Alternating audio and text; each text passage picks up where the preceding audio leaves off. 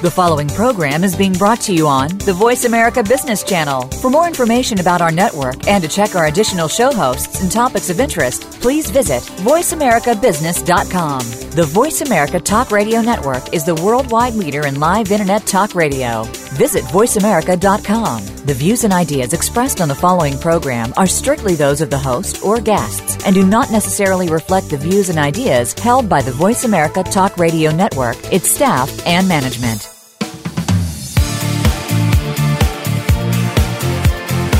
Are you ready to take your leadership and your organization to the next level and beyond?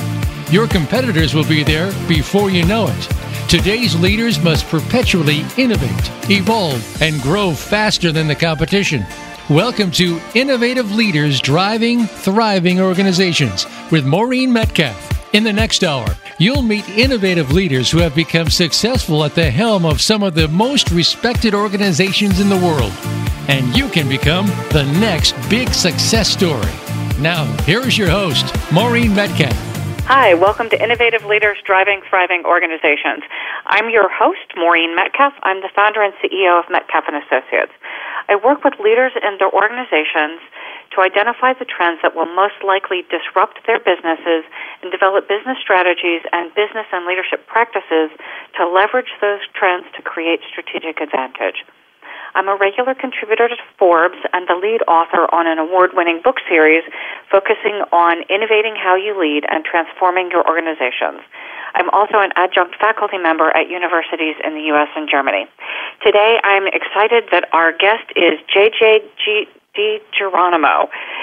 J.J. is the president of Tech Savvy Women.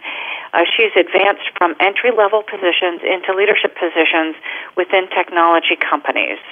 Through her keynotes and executive sessions, JJ shares effective leadership and inclusion strategies to retain, develop, and advance diverse women. JJ includes these experiences in her new book, Accelerate Your Impact, published by Smart Business Books. And this book complements her 2011 book, The Working Woman's GPS. JJ has been quoted in numerous publications, including Forbes, The Wall Street Journal, and Fox Business. So I created this show mainly to help leaders and emerging leaders address the issues that we are currently facing in a world that's changing at an accelerating rate each day. And so what I'm trying to bring you is experts in their field who offer new knowledge that many of us haven't been exposed to and haven't really needed to know, and yet these topics are now quite relevant, and this group of experts should offer us insights that we can put into practice in our ongoing business lives. So JJ is going to present ideas, and my hope is for each of our listeners that you find something in what she talks about to put into practice or into conversation to either influence how you lead or influence your organization in what it's doing to continue to be effective in this dynamic world. So the outcome of JJ's conversation today is we talk about the importance of attracting women to STEM jobs, and yet for many people this is a black box. So she's going to talk about the organization she started to address the question of attracting women to STEM, and she shares what she's learned with you and why it matters and specifically what you can do about it. So JJ, first, welcome. I'm delighted that you could join us. Thank you so much for having me. I look forward to sharing some of these strategies with all of you. Thank you. So before we start into what is Tech Savvy Women, do you want to give our listeners any more of a background about you? Well, I think you've done a fantastic job. This is not probably a market I thought I would find myself in, but over the last 2 decades of being in tech and STEM-related industries and organizations, workforce and retaining and attracting talent has become more and more of a focus point of CEOs and organizations to create thought diversity and ultimately innovation and bottom line impact. And so having these types of discussions for leaders is absolutely critical as they think about where and how they're going to attract, retain, and advance their talent in a way that's going to have that bottom line impact. So why did you start Tech Savvy Women? You said that it wasn't something that you early on thought that you would be focusing on. Yes. Most of my background has been computer science, programming, and then I moved on to next generation data center technologies such as cloud computing, software-defined data center. And I've had an absolutely fantastic career in that discipline. But out of my own need of connecting with like women that were trying to manage two young kids, a global job, and a large team I was managing, I needed help to figure out how to keep it all going, because it's pretty easy when you don't have so many demands outside in your personal life, where work is your demand. But as you start saying yes professionally and personally, it gets pretty dicey at times for women. And so I started Tech Savvy Women with women that had been in the field for over 7 years, and that could share some insights of what's working, what's not, talk about career goals and what keeps them in and what they like and what advice they can share. And so it started with a small group, only just 12 women. Now that's close to 3,000 women globally. Oh, wow. Okay, so 3,000 women globally is different than 12 people sitting around my living room drinking a glass of wine. Mm-hmm. How did it grow, and how do you support what is now a much larger, diverse group? Mm-hmm. Great question. So it grew organically. I started posting and sharing and discussing, and women around the globe found us. So I've spent no money on marketing. I've spent no money on really advertising to attract women. I really just started talking about content, conversations, and career things that were important to me that obviously resonated with women around the world. And so much of our conversations used to be around a dining room table where we would meet for dinner, or even at a corporation where we would meet for 40 or 50 people. Then much of that is now moving online for online discussions. And the beautiful thing is, it's not just with women anymore. It is with leaders and executives that are looking to retain and advance the talent they have and attract new talent to roles that have been predominantly male, filled with male candidates. Okay, so I have my own opinion, but from your expertise, why do we care about having women in these roles? Well, I think most organizations are looking for thought diversity in a way that they look and act and discuss like their customers. 87% of commercial spending is done by women, either directly or indirectly. And many studies have shown that people like to buy from women, and that there's many products out there that's very clear that there were no women at the table. So I think that from the demand of the customer to the demand of the buyer, people are looking to really reflect how they want to invest and how they want to move not only their organizations but also their spend. And you're talking specifically about STEM roles, and women are now half of the workforce population approximately. So I'm assuming that having important jobs that are driving our companies, especially in an era where technology is the backbone of much of what we do, that excluding some portion of that half of the population, because we're not trying to attract them effectively, that also reduces just the effective workforce pool. Yeah, I mean, unfortunately, my conversation spills over to any industry and any jobs. I mean, obviously, HR, marketing, and even law can sometimes be led and managed by women, but most of the other roles in organizations predominantly are men. And so not only from attracting talent to retaining them and advancing them, my discussion often falls within technology and related roles such as engineering, science, medicine. But the content and conversation is really applicable to the broader situation in the workplace, which often bleeds into cultures, teams, and organizations. And you and I share the similarity of I work heavily with technology and engineering professionals. So I'm curious, what are you learning, or what have you learned and written about that you want our listeners to hear about with regard to the culture that attracts and retains women? Mm-hmm. Yeah, so I'll take it from two viewpoints because one, there's the interviewee or the employee. And so things that I've learned that I did not know when I first started this whole process is that, you know, the playing ground is different, that women often see that their good work should get them where they need to go. And the reality is there's a lot more than just delivering great work. There's, you know, building your network, having sponsors, aligning to the right projects, and facilitating conversations that will help align you to that next level of impact that many women desire to achieve, yet don't often know how to do it. And then there's the conversation with the leader, executive, or even HR organization that is trying to figure out how do you pull diverse talent through. Because many times I often hear like, oh, well, they're not interested, they're not ready, they don't want to take on more responsibility.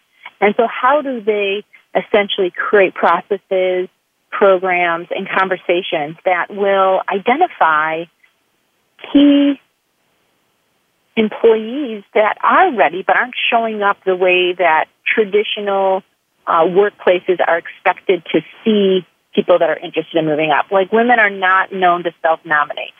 They often don't apply until they're 100% ready. Men generally apply when they're 60% ready.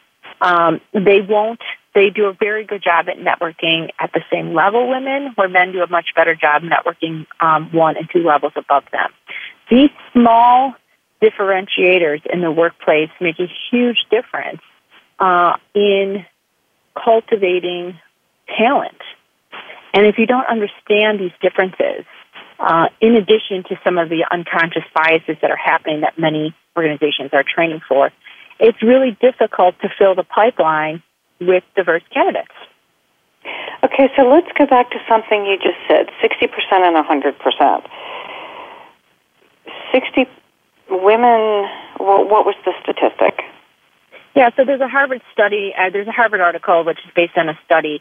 It shows that was done by HP where they put up a job description and they had several male candidates and they went back and asked a few that had applied, why they applied. They asked many that they thought should apply that didn't apply, why they didn't apply. And so the study basically shows that men feel very comfortable applying when they have 60% of the requirements and they are confident that they can figure out that other 40%.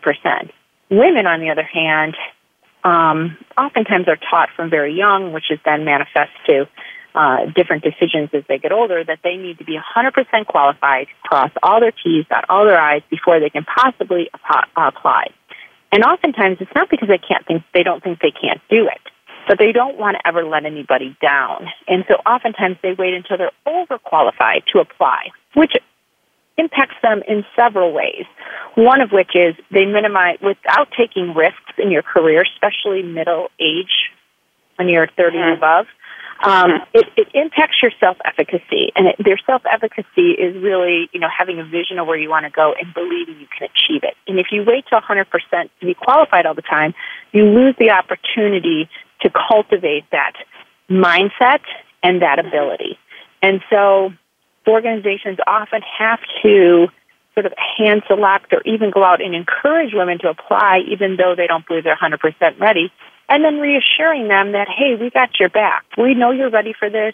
We want you to apply, and we have your back. You're not going to, you know, let anybody down if, you know, not every T is crossed or the I is dotted. Mm-hmm. And that type of reassurance often cultivates a lot more diversity in the interview pool, especially for internal roles, about being promoted and advanced in new directions. So this is interesting. I heard a statistic fairly similar to that, and it's probably been over 20 years. So as women, we are not effectively addressing how we're wired and raised. Mm-hmm. And I guess that's not shocking. But it does look like also as a mentor of women and as a university professor, I should be raising questions like this or issues like this as well as in the workplace. Oh, absolutely. There's a whole slew of studies in the education realm, especially undergrad, master's, and doctorates. It's just the numbers are horrendous. And not only is there unconscious bias and studies out there that show that, you know, professors believe, you know, one gender is more superior than the other, but they're often challenged in ways that their peers are not. And so cultivating this discussion as early as possible, and I even talk to high school girls about this, is important because I feel like we are not equipped with the right rules for this game.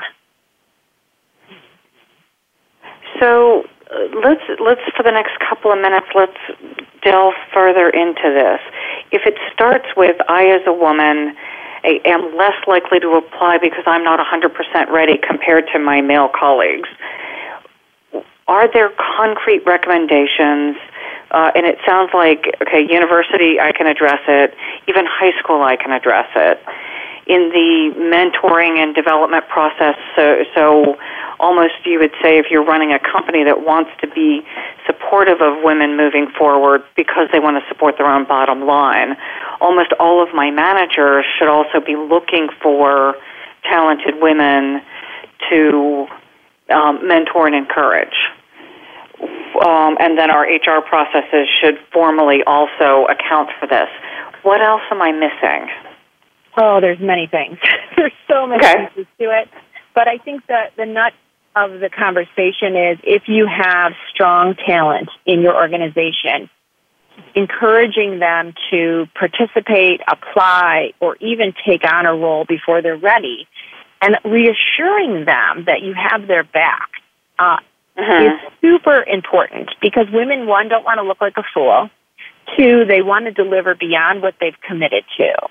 And three, they have a lot of balls in the air besides their job. And so when they take on new opportunities or even new roles, oftentimes they have to shift a lot of things in their personal life too, whether it's for travel or maybe, offsite meetings or you can name it.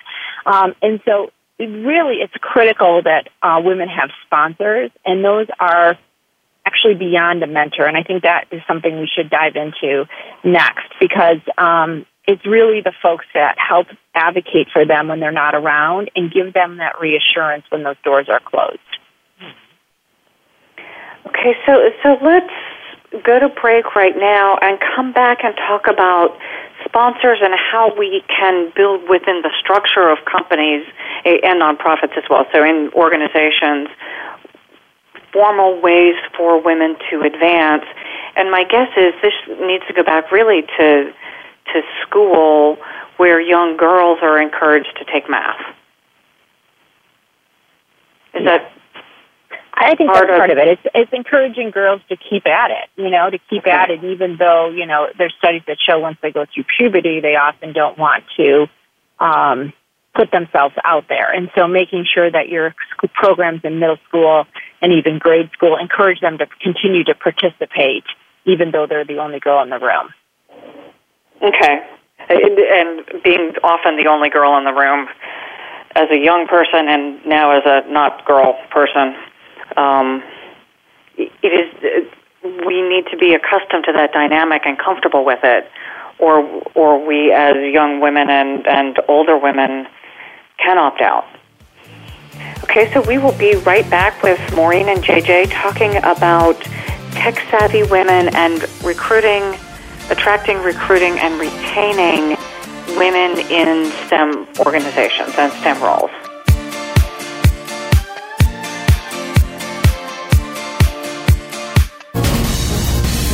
Voice America Business Network, the bottom line in business. Metcalf & Associates is your trusted partner to create perpetual innovation and evolution in your leadership and business. Are you ready to innovate and evolve? Since its inception, Metcalf & Associates has been dedicated to helping leaders evolve their leadership mindset and skills and create organizations that can continually innovate to achieve results in a highly competitive and rapidly changing environment. We help leaders, management teams, and organizations identify and create the perpetual capacity to identify and implement transformative solutions necessary to meet their mission and create strategic advantage. Metcalf & Associates offers proven results backed by leading-edge research and a global network of accomplished consultants and thought leaders. Visit metcalf-associates.com. Maureen and her associates are ready to discuss your needs and tailor a solution to meet your goals. Move forward with Metcalf & Associates. Visit metcalf-associates.com today. Follow the Voice America Talk Radio Network on Twitter. We're at Voice America TRN. You'll get the latest fix on what's happening with our shows, this week's featured guests, and general happenings that you should know about at the Voice America Talk Radio Network. Now you don't have to miss anything when you're away from your home or office. Just go to twitter.com/Voice America TRN or follow along with us at Voice America TRN, the Voice America Talk Radio Network. We're on the cutting edge of social media. Can you keep up? From the boardroom to you, Voice America Business Network.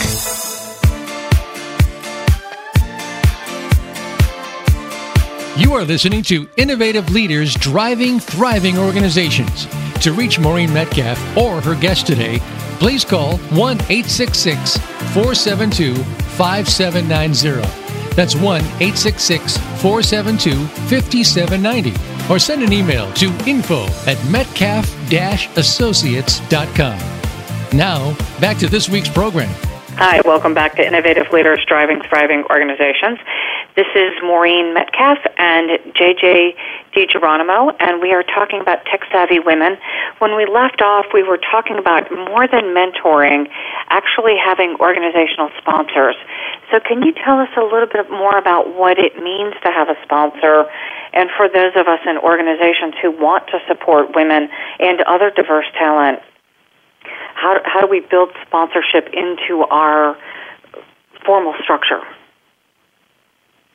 I think that's a great place to start. And it's one of those things that I didn't really realize was so important when I was in the workforce. But after researching many documents, and I stumbled across the Glass Hammer and Accenture put together a white paper for women in tech. The largest eye-opening problem that women have in the workplace is not having sponsors.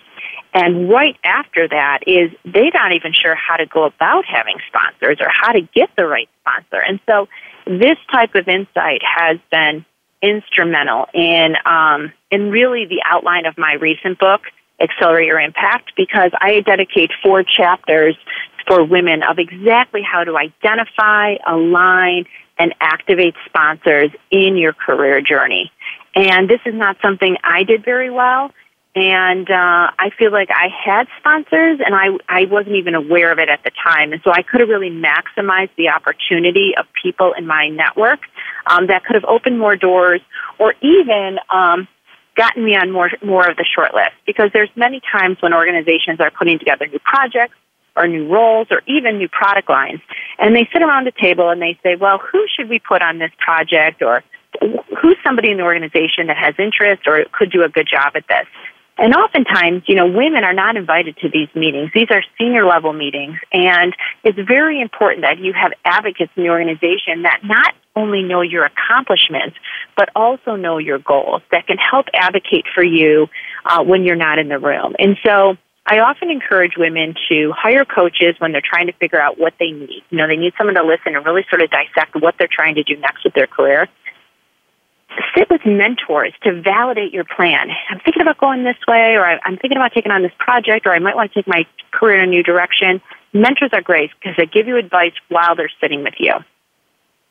Sponsors, though, are absolutely necessary, and a sponsor not only gives you advice, but leverages their social capital to help you get where you want to go next. And sponsors can come in all fashions. They don't necessarily have to be in your organization. They could be your neighbors. They could be friends of the family, or it could be your boss or even people in the organization.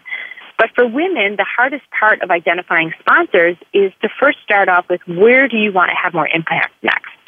I talk to many women that are very happy in the roles that they're in now, but want to join a board or want to start a program in a local nonprofit or want to participate on school board.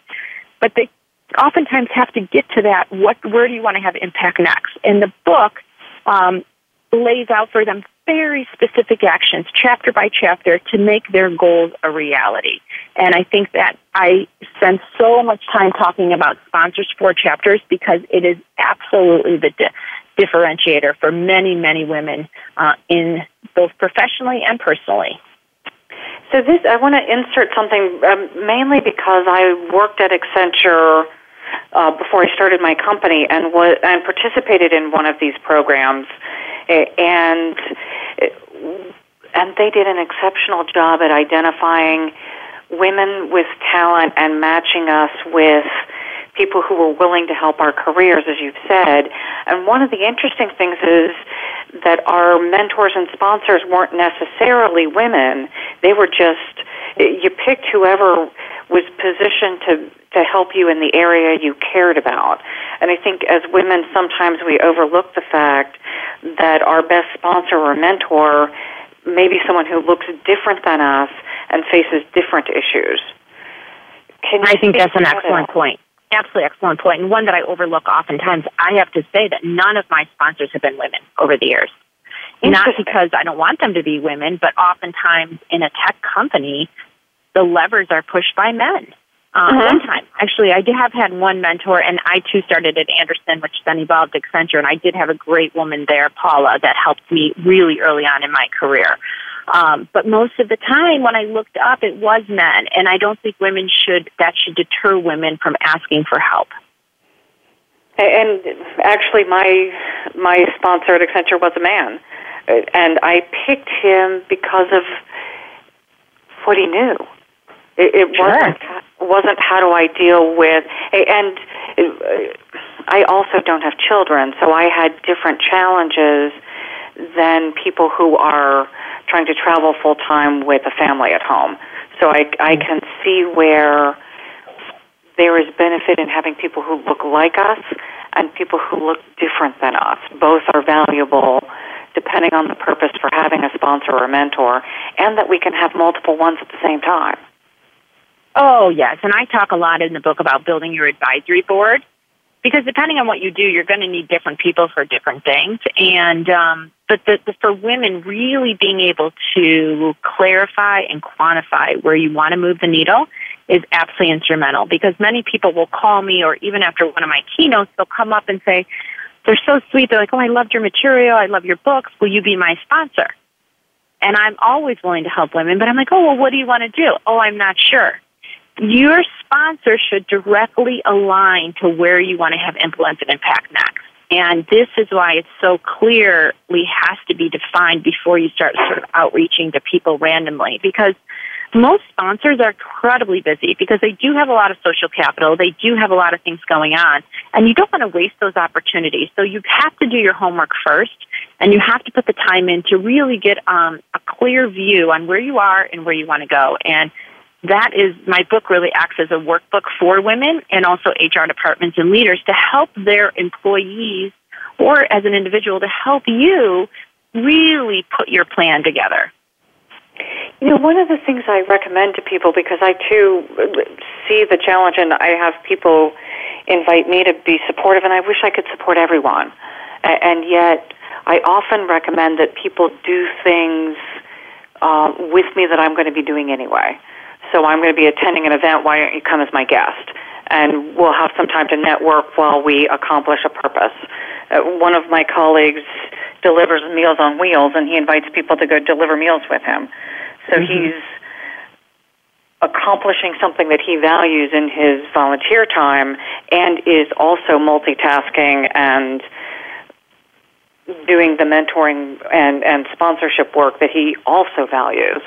So I think it is important for folks who are inviting someone to be supportive, or for folks who are intimidated and afraid to ask. Maybe the ask is there something I can help you do? And at the same time, would you be willing to spend some time with me to help me advance my career? You bring up another excellent point, and I always, you don't want to be taking without giving back, and I talk about really specifically like offering to further their initiatives. And many women will say to me, well, how can I help them? I've done some really crazy things. I guess professionally, when you say it's not that crazy, but one of my sponsors helped me get aligned into a new group, and I helped his niece talk through different career path and related degrees. So it wasn't even, the ask wasn't even in the corporate four walls. It was a personal ask for me to help his niece. I've also helped another mentor of mine had a nonprofit and wanted me to put together some gift baskets with some cool STEM-based toys for kids. So I really think that women often right away discount their value and where they could add, where they could reciprocate. And really, there are many, many ways that you can benefit other people.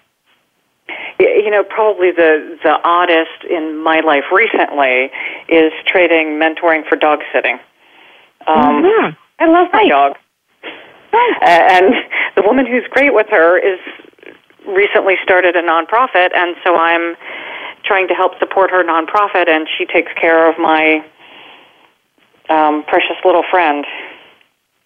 That's exactly right. And so I think women oftentimes write, a lot of women, not all women, but a lot of women say, oh, how could I help them? What could I do? But really, it is endless. And I think it does come a lot down to confidence about, you know, self-esteem is how you feel about yourself, and confidence are your related actions. And so women that don't take a lot of risks or put themselves out there, unfortunately, lose the opportunity to build their confidence. And so I always encourage women to take risks. If you're not ready to take them in the corporation, do it in your community. Do it at your church. Do it at the local school. Take on something you're unsure about just to build up confidence that you can make a difference, even if you're not sure how you're going to get from point A to point B. I think it's a great point. You know, as I look at people who succeed, it's often not the smartest. It's mm-hmm. those who are just willing to keep putting one foot in front of the other. And, mm-hmm. and it's all risk. It's not I go up to the most important person I've ever met and ask them for something. I go up to the person who is one step above me or a half a step or a quarter of a step and practice new skills with them way before I go to someone that terrifies me. Absolutely. And with LinkedIn, you know, women always say, I don't use LinkedIn. LinkedIn, I'm not looking for a job. LinkedIn is a tremendous tool for finding really great people that are 1, 2, and 3 steps ahead of you and reaching out to them, complimenting them on the work they've done, maybe some of the things they've done. Maybe you've seen them at a conference or seen them online or maybe an industry group, reaching out to them, ensuring the work that you do like, and then asking for a 15-minute conference call. How did you get there? What things would you suggest I do? I've been looking at your profile. It looks like you got a master's in this. Has this helped you? So LinkedIn is a tremendous tool to research people that are 1 or 2 steps ahead of you to check out their journey. What have they done? What things have they said yes to? And what things might you be able to also leverage to help build a similar path? I love the idea that you're... I like seeing what they do, seeing what they're writing about. It tells me what is someone who is where I want to be, who are they reading, and what are they, if it's someone who is discerning in what they like and what they post, then it gives me insight into what I should be looking at next. And then those who reach out to me with a very specific ask, let's have a 15-minute conversation about X, and make sure that it's not a unstructured ask. So I'd like to talk about your career isn't helpful, and I'm less likely to respond to that than a very specific, I'm looking at trying to decide between X and Y, and I'd like to have 15 minutes, not some random amount of time. I am more likely to respond. And I think, yes, and I think that is great for your listeners to hear, because I think people always think, oh, they're never going to say yes, but like you say, it's 15 minutes is nothing in regards to time, and honestly, in 7 minutes, you can get a lot done, so 15 minutes is a bonus. Well, I take those phone calls while I'm running errands, or driving to visit my family members, and mm-hmm. It's easy to do it if we batch it with errands, so it may not be that big of an ask for me as long as someone can be flexible with my schedule. Yeah, and I think people are open to that because it's a gift. It's a gift. And so I think for women, you know, really taking the time to figure out where you want to have impact next. I've heard many people tell me that most people spend more time planning their family vacation than they do the next 12 months of their career. And so really etching out that time, whether it's Saturday mornings or Thursday nights or even during a lunch hour. And then for organizations, you know, it's great to partner people up as mentors. It's great to have programs, but frankly, it should be more of an open door policy where employees expected to have a mentor or sponsor and reach out to them several times, because then you put the onus on the employee and you give them permission to access people in the organization for 15 or 20 minutes, once a month or say, whatever your program may be. I've worked with many organizations on different criteria. And it's not such a set marriage of two people together, because oftentimes what they find is that mentoring program is helpful for one or two sessions, but after that they get sort of the details they need, and they need different people for different conversations. And so advocating, finding people to help them in the organization. And some of the great programs I hear of is when, maybe a director or a VP can't go to a meeting, they send somebody on their team in their place, so that people can get exposure to that next level up of meetings that they might not have access to right now. Another great thing is being able to swap departments for 3 months so that you get different exposure to different projects. It does take some creativity on the organization's part, but the buy-in and commitment of the employees is often higher because you've invested in them and their career path. Again, as you're saying, sitting in meetings, early in my career, I volunteered to just be a note taker. Send me to this strategic planning session that usually people don't go to until they're much more senior. But I'm happy to go in and be useful. Sitting in the back and observing seems a little odd sometimes. But let me take the notes. And yet I've had people apply to be interns who've said, I couldn't do that. I won't take notes for you. I have whatever. I'm almost out of college. And those are people who will not work with me, because I want people who are eager for the opportunity to learn 3 steps up by attending sessions. Mm-hmm. Yes, and I think, as you're teaching that lesson to women, maybe in your classrooms or even people in your network, making sure that they're not taking the notes all the time for peer meetings, because women often are conditioned or forced to do more admin-based roles, even in engineering groups where they order products or they handle all the POs or they do the documentation, and they're not actually doing the physical hands-on building. And so I often advocate for women to not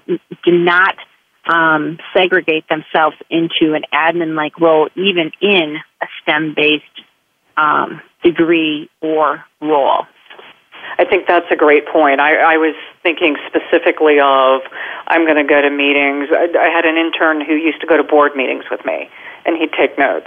It was rare to have someone at 20 in a board meeting, and yet, so it gave him great experience.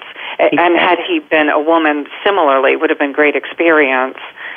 So I do make the distinction, and I absolutely agree. Putting ourselves in administrative roles that are inappropriate is not useful and can be damaging. Yes, to your brand. Yes. So let's go on break now, and we will come back. And I'd like to learn more about your book and a bit about how it's structured, so that our listeners can understand the tools available for the individual and for the company, so that they can take specific steps beyond an informational interview. So we will be right back.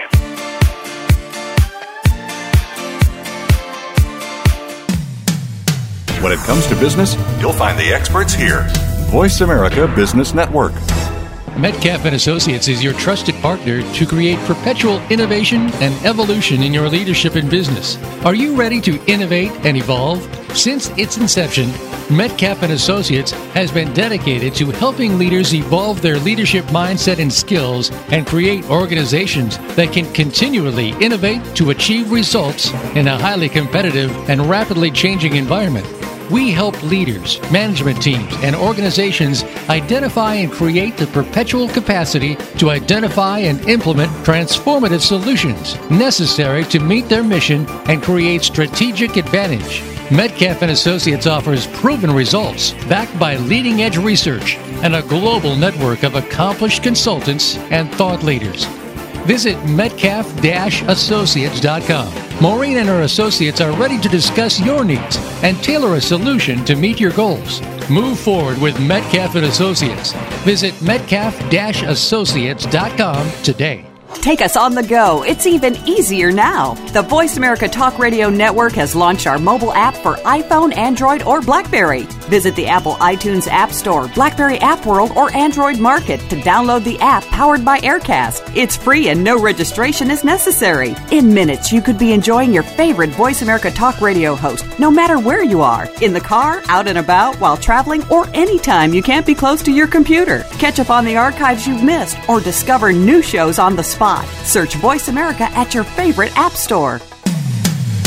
When it comes to business, you'll find the experts here. Voice America Business Network.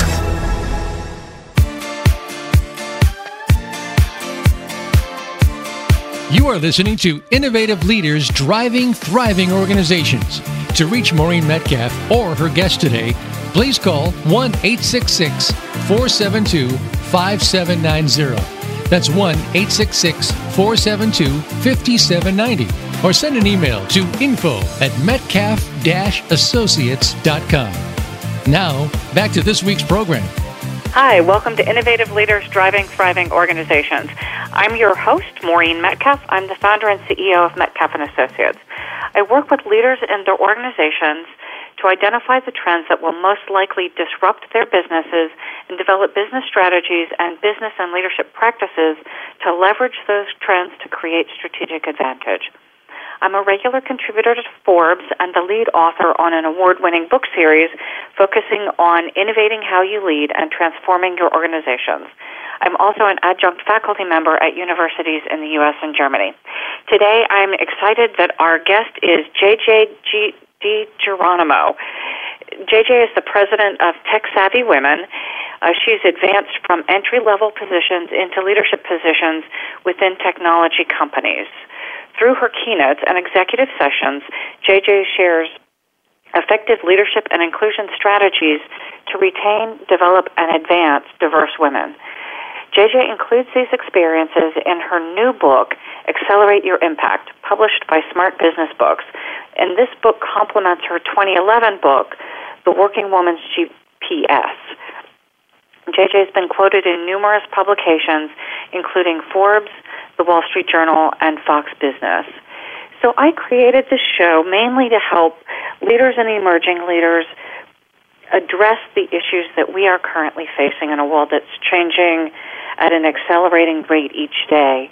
And so what I'm trying to bring you is experts in their field who offer new knowledge that many of us haven't been exposed to and haven't really needed to know, and yet these topics are now quite relevant, and this group of experts should offer us insights that we can put into practice in our ongoing business lives.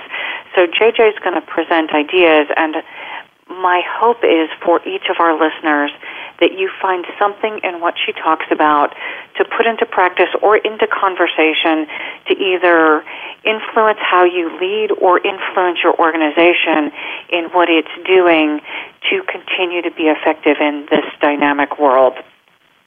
So the outcome of JJ's conversation today is we talk about the importance of attracting women to STEM jobs, and yet for many people this is a black box. So she's going to talk about the organization she started to address the question of attracting women to STEM, and she shares what she's learned with you and why it matters and specifically what you can do about it. So JJ, first, welcome. I'm delighted that you could join us.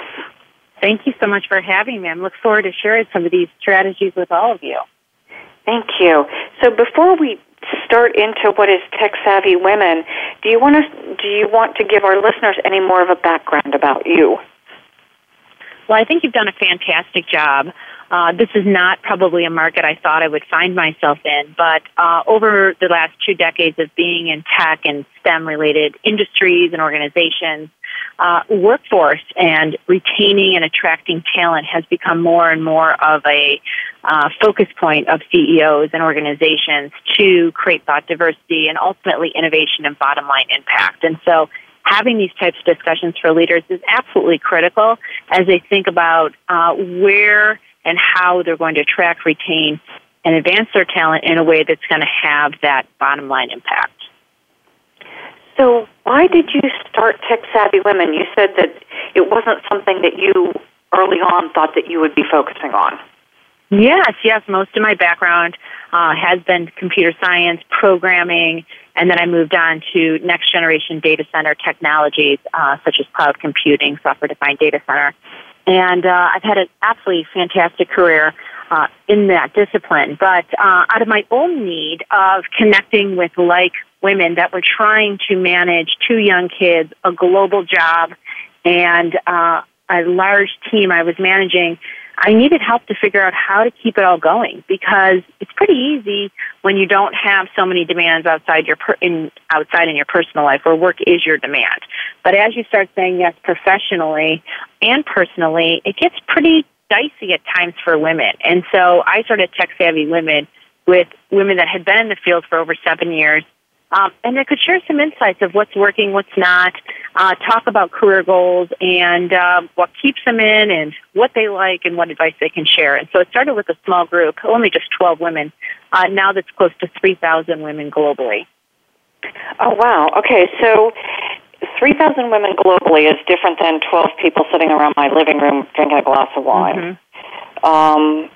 How did it grow, and how do you support what is now a much larger, diverse group? Mm-hmm. Great question. So it grew organically. I started posting and sharing and discussing, and women around the globe found us. So I've spent no money on marketing. I've spent no money on really advertising to attract women. I really just started talking about content, conversations, and career things that were important to me that obviously resonated with women around the world. And so much of our conversations used to be around a dining room table where we would meet for dinner, or even at a corporation where we would meet for 40 or 50 people. Then much of that is now moving online for online discussions. And the beautiful thing is, it's not just with women anymore. It is with leaders and executives that are looking to retain and advance the talent they have and attract new talent to roles that have been predominantly male, filled with male candidates. Okay, so I have my own opinion, but from your expertise, why do we care about having women in these roles? Well, I think most organizations are looking for thought diversity in a way that they look and act and discuss like their customers. 87% of commercial spending is done by women, either directly or indirectly. And many studies have shown that people like to buy from women, and that there's many products out there that's very clear that there were no women at the table. So I think that from the demand of the customer to the demand of the buyer, people are looking to really reflect how they want to invest and how they want to move not only their organizations but also their spend. And you're talking specifically about STEM roles, and women are now half of the workforce population approximately. So I'm assuming that having important jobs that are driving our companies, especially in an era where technology is the backbone of much of what we do, that excluding some portion of that half of the population, because we're not trying to attract them effectively, that also reduces just the effective workforce pool. Yeah, I mean, unfortunately, my conversation spills over to any industry and any jobs. I mean, obviously, HR, marketing, and even law can sometimes be led and managed by women, but most of the other roles in organizations predominantly are men. And so not only from attracting talent to retaining them and advancing them, my discussion often falls within technology and related roles such as engineering, science, medicine. But the content and conversation is really applicable to the broader situation in the workplace, which often bleeds into cultures, teams, and organizations. And you and I share the similarity of I work heavily with technology and engineering professionals. So I'm curious, what are you learning, or what have you learned and written about that you want our listeners to hear about with regard to the culture that attracts and retains women? Mm-hmm. Yeah, so I'll take it from two viewpoints because one, there's the interviewee or the employee. And so things that I've learned that I did not know when I first started this whole process is that, you know, the playing ground is different, that women often see that their good work should get them where they need to go. And the reality is there's a lot more than just delivering great work. There's, you know, building your network, having sponsors, aligning to the right projects, and facilitating conversations that will help align you to that next level of impact that many women desire to achieve, yet don't often know how to do it. And then there's the conversation with the leader, executive, or even HR organization that is trying to figure out how do you pull diverse talent through. Because many times I often hear like, oh, well, they're not interested, they're not ready, they don't want to take on more responsibility. And so how do they essentially create processes, programs, and conversations that will identify key employees that are ready but aren't showing up the way that traditional workplaces are expected to see people that are interested in moving up? Like women are not known to self-nominate. They often don't apply until they're 100% ready. Men generally apply when they're 60% ready. They do a very good job at networking at the same level, women, where men do a much better job networking 1 and 2 levels above them. These small differentiators in the workplace make a huge difference in cultivating talent. And if you don't understand these differences, in addition to some of the unconscious biases that are happening that many organizations are training for, it's really difficult to fill the pipeline with diverse candidates. Okay, so let's go back to something you just said, 60% and 100%. 60 women, what was the statistic? Yeah, so there's a Harvard study, there's a Harvard article which is based on a study. It shows that was done by HP where they put up a job description and they had several male candidates and they went back and asked a few that had applied, why they applied. They asked many that they thought should apply that didn't apply, why they didn't apply. And so the study basically shows that men feel very comfortable applying when they have 60% of the requirements and they are confident that they can figure out that other 40%. Women, on the other hand, oftentimes are taught from very young, which is then manifest to different decisions as they get older, that they need to be 100% qualified, cross all their T's, dot all their I's before they can possibly apply. And oftentimes it's not because they don't think they can't do it, but they don't want to ever let anybody down. And so oftentimes they wait until they're overqualified to apply, which impacts them in several ways. One of which is they minimize, without taking risks in your career, especially middle age, when you're 30 and above, it impacts your self-efficacy. And their self-efficacy is really, you know, having a vision of where you want to go and believing you can achieve it. And if you wait till 100% to be qualified all the time, you lose the opportunity to cultivate that mindset and that ability. And so organizations often have to sort of hand select or even go out and encourage women to apply even though they don't believe they're 100% ready, and then reassuring them that, hey, we got your back. We know you're ready for this. We want you to apply, and we have your back. You're not going to, you know, let anybody down if, you know, not every T is crossed or the I is dotted. Mm-hmm. And that type of reassurance often cultivates a lot more diversity in the interview pool, especially for internal roles, about being promoted and advanced in new directions. So this is interesting. I heard a statistic fairly similar to that, and it's probably been over 20 years. So as women, we are not effectively addressing how we're wired and raised. Mm-hmm. And I guess that's not shocking. But it does look like also as a mentor of women and as a university professor, I should be raising questions like this or issues like this as well as in the workplace.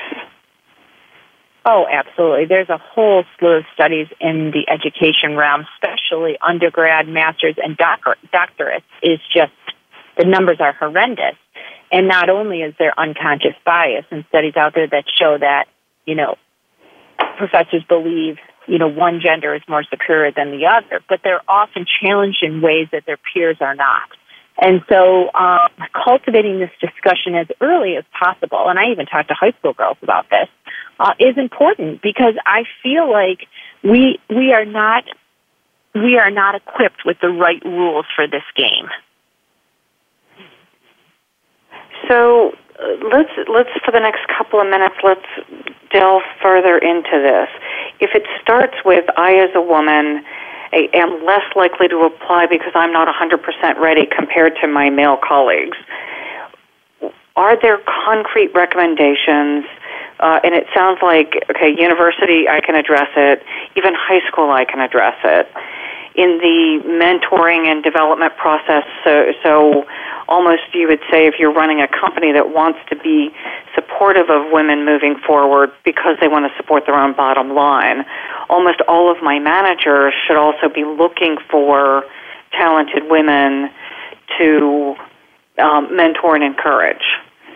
And then our HR processes should formally also account for this. What else am I missing? Oh, there's many things. There's so many pieces to it.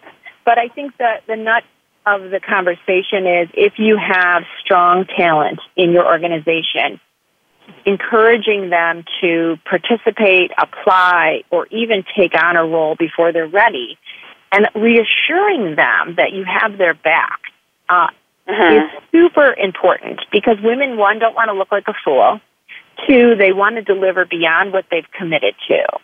And three, they have a lot of balls in the air besides their job. And so when they take on new opportunities or even new roles, oftentimes they have to shift a lot of things in their personal life too, whether it's for travel or maybe, offsite meetings or you can name it. And so really it's critical that women have sponsors, and those are actually beyond a mentor. And I think that is something we should dive into next, because it's really the folks that help advocate for them when they're not around and give them that reassurance when those doors are closed. Okay, so let's go to break right now and come back and talk about sponsors and how we can build within the structure of companies and nonprofits as well, so in organizations, formal ways for women to advance. And my guess is this needs to go back really to school, where young girls are encouraged to take math. Is that? I think that's part of it. It's encouraging girls to keep at it, to keep at it, even though, there's studies that show once they go through puberty, they often don't want to put themselves out there. And so making sure that your programs in middle school and even grade school encourage them to continue to participate, even though they're the only girl in the room. Okay.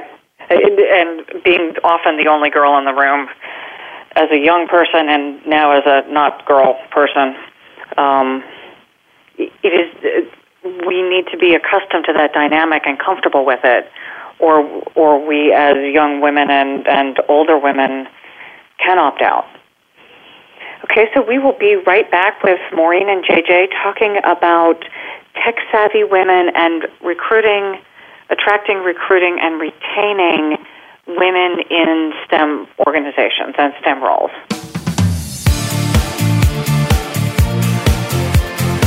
Thank you again for joining us this week. Please tune in for another edition of Innovative Leaders Driving Thriving Organizations with Maureen Metcalf next Tuesday at 11 a.m. Pacific Time, 2 p.m. Eastern Time on the Voice America Business Channel. We hope you'll join us then. Drive and thrive, and have a great week.